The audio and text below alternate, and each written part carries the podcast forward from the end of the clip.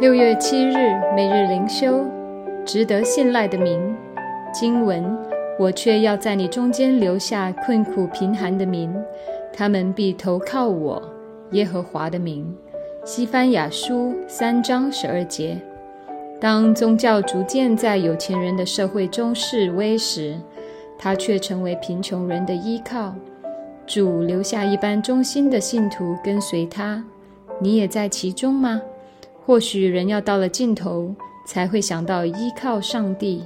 那些无财无势、没有依靠的贫寒人，只好明智的来仰望耶和华的名。上帝的选民尝试这一群一无所靠的贫寒人，他们在世上当中是一群不起眼的人，但却是上帝难以测透的祝福管道。他们像是防腐的盐。经由他们的存在，使得浮华世界不致加速恶化。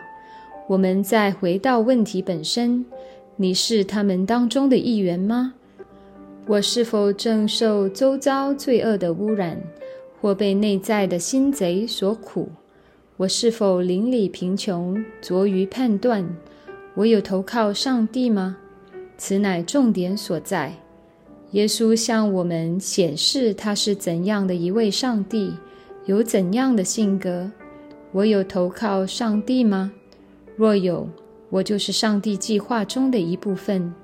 主啊，帮助我完成我分内的工作。斯布真，信心的支票部。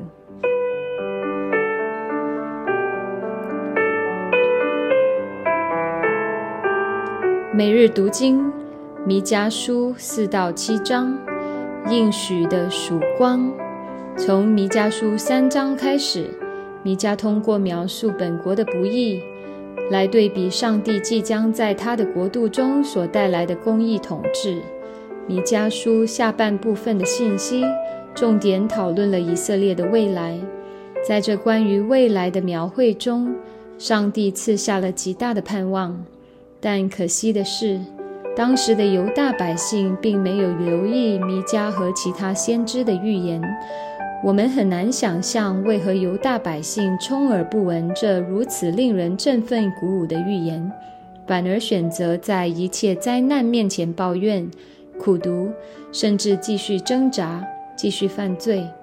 我们甚至难以理解，为何犹大百姓几乎在每一个需要做出重大抉择的十字路口。都做出了偏向于罪这一方的决定，以至于他们在灭亡的道路上不断狂奔。但究其原因，也不难解释：浸泡在最终的罪人，很自然的就是会亲近恶，离弃善。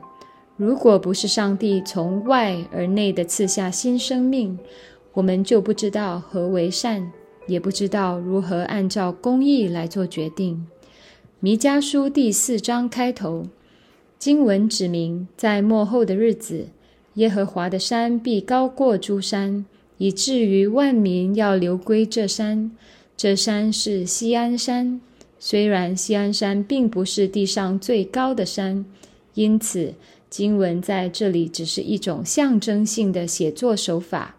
但上帝将把西安山从地里高举起来。使其成为全地的人所仰望的焦点。弥迦的这一预言与以赛亚书二章二节重合。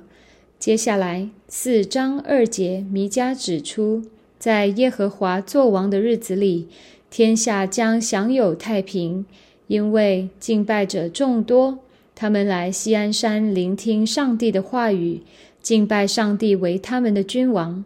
因着这位至高的君王执政掌权，他们就放下武器，改为农具，因为他们的心已被改变。他们降服于上帝的主权之下，不再自立为王。恶者也不敢继续作恶，因为上帝的国度临到，要好像但以理书二章中所描述的意象一样。粉碎地上一切的政权和武装。当弥迦在宣布这些信息时，不要忘了，此时两个犹太小国正处于兵凶战危的境况中，亚述正准备向以色列发起猛攻，灭亡这个国家，并在军事上劫掠犹大。在这个处境下，弥迦的预言显得尤为宝贵。弥迦的预言并非只是停留在普世层面。从第六节开始，他将焦点转向以色列民，指明以色列民在耶和华所定的日子将回归本国。四章六到七节向我们表明，虽然余剩之民的力量微弱渺小，甚至其中多有瘸腿残疾的，但是上帝必从万民中招聚他们，使他们成为强大的军队。弥赛亚必作王统治他们。耶路撒冷将成为神国的首都，这是一个拯救的应许，也是一个得胜的应许。接着，经文进入第五章，弥迦将焦点从以色列民这个范围再次缩小，最终聚焦于那位应许中的君王弥赛亚的降临。五章二节是旧约中众多预言基督降临的重要经节之一。这节经文指出了那位将要在以色列中掌权的弥赛亚，他的根源从亘古太初就有，表明这位救主在历史中的先存性，以至于我们可以看见道成肉身的影儿。那位未来生在伯利恒的弥赛亚，并不是某一个普通的人类，而是圣灵感孕所生，三位一体的第二个位格。完全的神，同时也是完全的人。他名叫耶稣，因为唯有他是永恒的神。这节经文既连接了创世纪一章一节，也连接了约翰福音一章一节。上帝的福音常常颠覆我们的想象和期待，正如以色列民常期待他们的弥赛亚将带着大能与荣耀降临，在军事上推翻殖民侵略。带领以色列民走向独立富强的道路，但最终这位弥赛亚却走上十字架，用最软弱的方式死在十字架上。同样的，上帝也没有让这位弥赛亚生在犹大地的某一个大城，而是使他生在小城伯利恒。上帝的智慧在这里向我们显明，而当上帝的智慧发出时，要让世上强壮的。有力的以及智慧的人羞愧。弥迦书五章下半段，弥迦继续展望远景，预言在末后的日子里，以色列将会带着不信的心回归故土，继续犯罪。但是上帝却将施行解经的工作，为他们预备崭新的生命，进入上帝的国度。上帝没有弃绝他的子民。这是本书带给以色列民最大的盼望所在。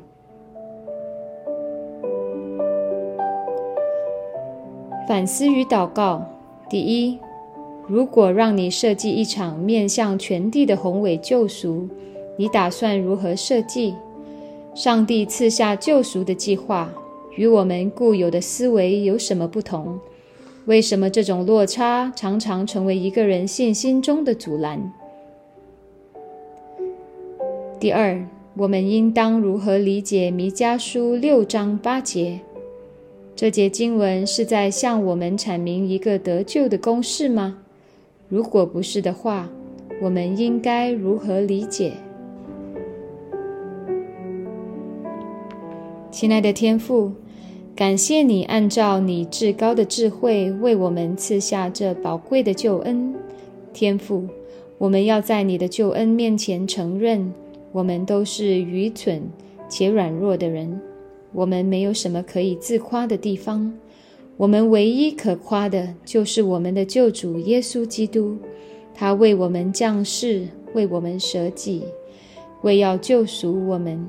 主啊，求你使我们常常在基督的福音中警醒，使我们常常被基督福音那充满奥秘的大能所折服。以至于我们在福音中被更新，求你的圣灵在我们心中提醒我们，使我们晓得我们不是依靠行为称义，乃是依靠信心得生。